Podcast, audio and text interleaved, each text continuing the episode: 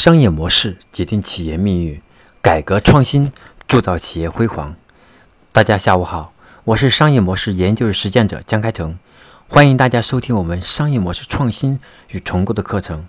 我们每周三和周五下午五点半准时更新，每次更新一讲，碎片学习，时刻成长。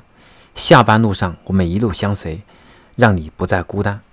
今天我将跟大家分享的是第二十五讲。你企业的利润是如何流失的？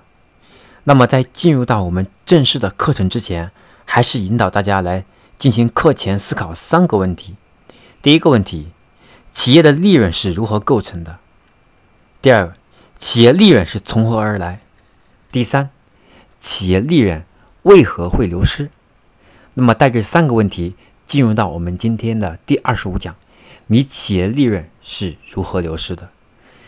我们不管是创新型的企业，还是我们的传统企业，还是包括我们现在的啊，以人工智能也好，以我们大数据也好，以我们生活刚需的吃穿住行的任何一个服务的行业也好，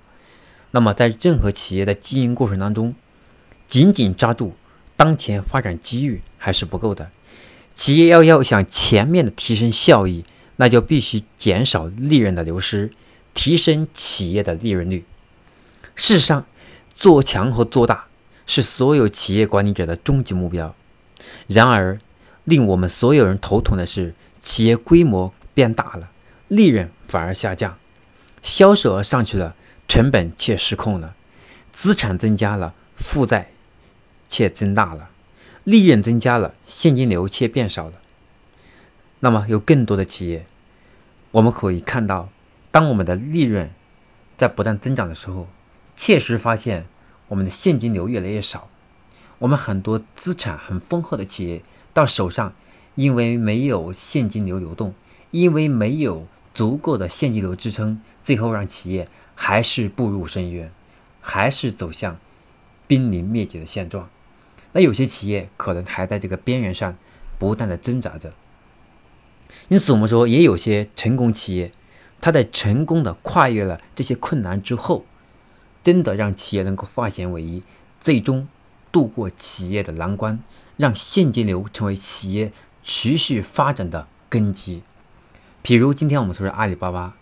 譬如美团，对吧？这些所有的企业都在一开始的时候，在企业没有进到有效的投资商之前，他们也是在在一种严重的不能叫亏损，是一直没有盈利啊。因此，他们要活下去，那么首先也要控制现金流，也要控制他们的利润利润率，保证他们的不断往前走的过程当中，它的利润和现金流能够支撑企业庞大的开支。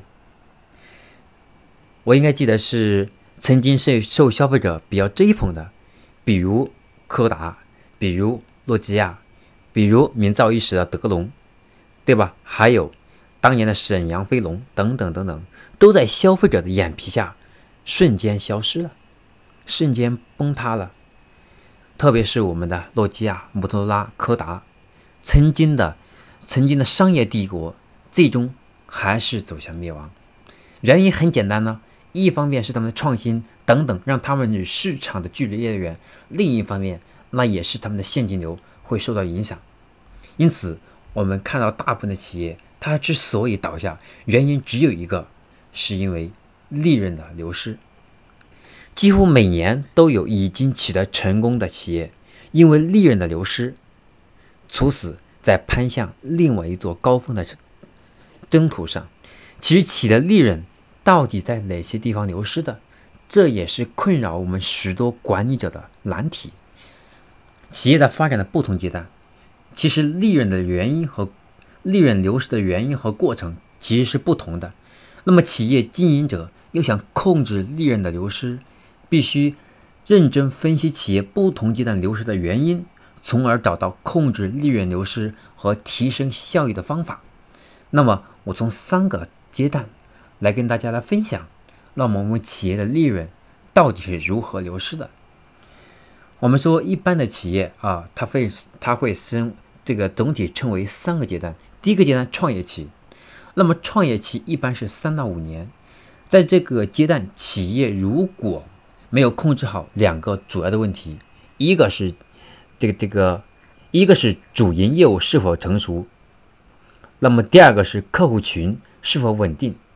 在此阶段，企业可以进行一定的亏损、亏利，这个一定的亏损，但是不能，如果不能有稳定的现金流，企业很难走出创业期。当然，跟互联网不一样，互联网的创业期，呃，一般都是一年左右啊，它不像传统的，传统差不多三到五年。那么第二个阶段是高速成长期，那么高速发展的、高速发展的企业在成长期一般是五年左右，在这个阶段。企业的首要任务是保证业务高速增长和资金这个资金分配能力的良好控制，这也是企业的成长期，尤其是达到销售利润这个销售利润和开支的一个平衡点的控制非常重要。如果企业没有支撑，没有支撑起现金流和开支的平衡点的主营业务，这个时候企业很难这个很难走出。现金流良好的现状，因此我们说，在在这个高速成长期的时候，我们企业最主要的核心是要保证我们快速增长的资金，这个快速这个在快快速发展过程当中，我们的资金的调配能力和盈亏平衡控制点，这是第二个阶段很重要。那么第三个阶段是转型期，在转型期的时候，企业的增长率呈下滑趋势。这个阶段企业的特征是成长开始减慢，利润容易流失。企业要解决这一个问题，就必须开拓新的利润，这个新的利润源和市场来源，遵循企业发展的规律，与时俱进，时时而变。那么，纵观国内外的知名企业，如 IBM、联想、惠普，在十五到二十年期间都经历了一次变革。这一次变革，要么凤凰涅槃，再次腾飞，要么缓慢下滑，风光不再，甚至销声销声匿迹。在这个时期，对吧？我们所看到，这个这个大部分的企业在这个时间都是很艰难的。就像马云说的，阿里巴巴要活到一百零一年，这都是很艰难的。为什么不说活到两百年？这都是很难，因为不管是企业从创业期。还是高速发展的期间，还是转型期，特别是今天我们中国的企业正在进行转型转型阶段。那么，大部分企业之所以难以逾越转型期这道难坎啊，就像我们现在中国的大部分的这个传统企业，很多餐厅转型失败倒闭，很多工厂转型失败倒闭。那么，我认为，那么大部分的企业之所以这个之所以难以逾越转型期这这道坎啊，那么其主要原因是这些企业进入了三个误区。第一个误区，不能克服创业期和成长期的惯性，因为许多的企业在前赴后继的路上走一条通向无底深渊的不归路。原因是这些企业仍然使用创业阶段的方法来管理企业，其典型的特征就是盲目追求增长。因此，我们在这个转型期的时候，我们不能不要再过于去追求我们的规模化，不要过于追求我们团队的壮大，对吧？我们应该重点是让自己变得更加，让我们的业务更加稳定，让我们的创新能力更强，让我们团队执行力更强，而不是一味的去这个扩大我们的这个规模。那么，像这那些像这些企业啊。大部分都没有考虑好如何构建核心竞争优势，保证企业良好的效益来源，而是盲目多元化，这也会导致我们利润大量流失。那么这个第二个方面呢，是一味的追求规模，规模的增大往往是容易使企业，然后往往是企业一个重要的一个负担，这个负担会让我们的企业的利润不仅没有上升，反而让负债更加更加严重。让我们把赚取的利润都把它进在我们企业规模化的这个试错上。那么第三个是盲目追求营业额，营业额的大小取决于销售的多销售量的多少，而许多管理者错误的认为销量的上升那么必然带动利润的上升。因此，许多企业将销量的多少定为业绩的大小，使得销售人员为追求利为为追求业绩而盲目接受订单。在在这个盈利几乎为零的微利时代，那么企业经营者只有在企业发展的创业期、高速成长期和转型期，在这个三个阶段，不断的提升企业的效益，才能实现企业利润最大化。那我们说。再再回到我们的主题，企业利润为何流失？一方面啊，是因为我们过于是用过去的方法管理现在的企业，这个时候我们发现过去的方法变成今天就是累赘。比如说我们过去我们开连锁店，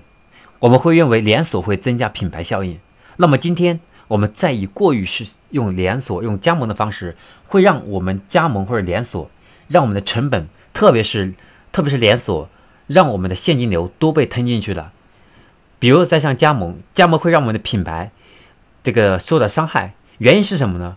就像今天我们所说的李宁，李宁之所以它现在的品牌一直没有上来的原因，是因为很多大加盟商在拿到李李宁的授权之后，然后拿这个授权，一方有一半一一部分是货是从李宁官方去进货，另外一方面呢，开始去进一些假货掺着的卖。假货的利润可能，假货的成本可能是一折，而从李李宁这边的进货，可能最低也得三三折以上或者五折以上，这样，对吧？我们这种方式会让我们的企业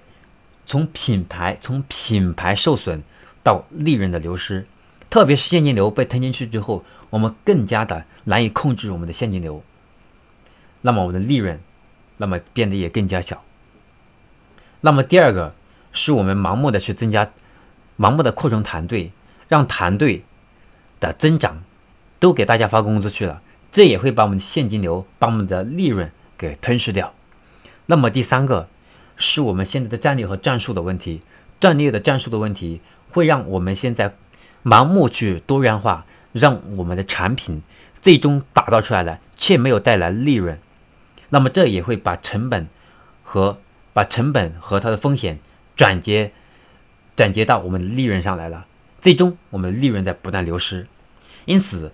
在今天我们传统企业转型互联网的关键时期，我们首先第一一定要认清我们的主要方向，第二是我们的核心竞争力，第三我们的产品的核心卖点，第四就是我们现在的第四就是我们现在的营销营销策略，第五个。是我们的老客户的激活和我们的用户的裂变，那么这五个关键点才能够让我们企业在利润上获得稳定的增长，而不是在企业创业期、成长期和转型期三个阶段都发生利润的快速流失。那么今天给大家分享的，呃，给大家分享的是我们企业利润为何会流失。那么流失的原因啊，我也分享。那么在这里特别要提醒我们各位企业家、我们各位管理者、我们各位职业经理人、各位老师，还有新媒体研究者。那么在我们在企业的利润流失上，我们要做好三三道防线。第一道防线就是我们的财务，我们的财务要严重的控制我们的成本。当我们任何一个部门，对吧，在任何一个部门。在申请费用的时候，首先我们的财务要做好非常重要的防线，就是要严格的按照公司的成本，要按照公司的成本和每个月的预算进行控制。第二道防线就是我们在销售产品过程当中，我们要把我们的要把我们的利润空间把它提升上来。那么第三道防线就是我们要有非常懂业务又非常懂市场的人员。来带领这个团队，来有效控制我们产品销售当中可能存在的死账、坏账，对吧？还有钱收不回来，等等等等，以及我们的员工在在在这个在这个销售过程当中可能存在的造假，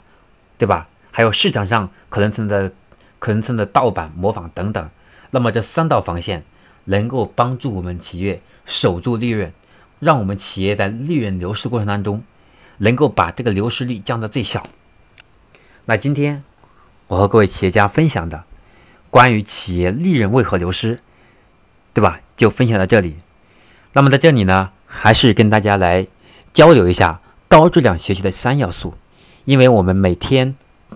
对吧？除了我们的工作时间，然后这个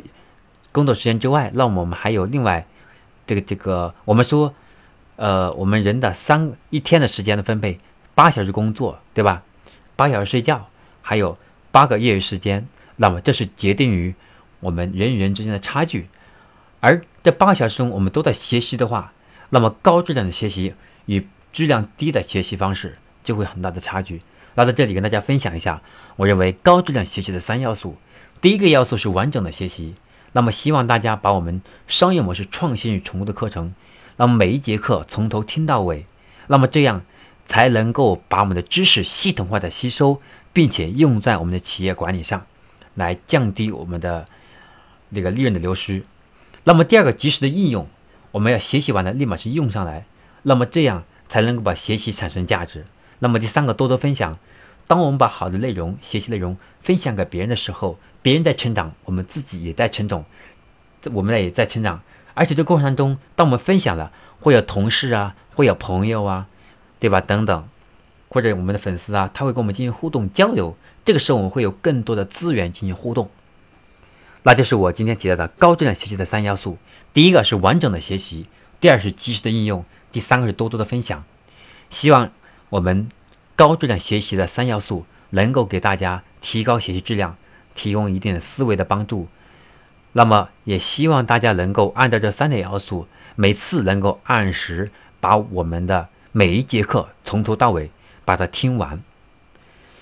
商业模式决定企业命运，改革创新铸造企业辉煌。我是商业模式研究与实践者江开成。我们今天的课程就到这里。我们每周三和周五下午五点半准时更新，欢迎大家及时收听并分享。您的收听与分享是我们坚持的最大动力。那么，我们今天的课程就到这里。祝大家每一期节目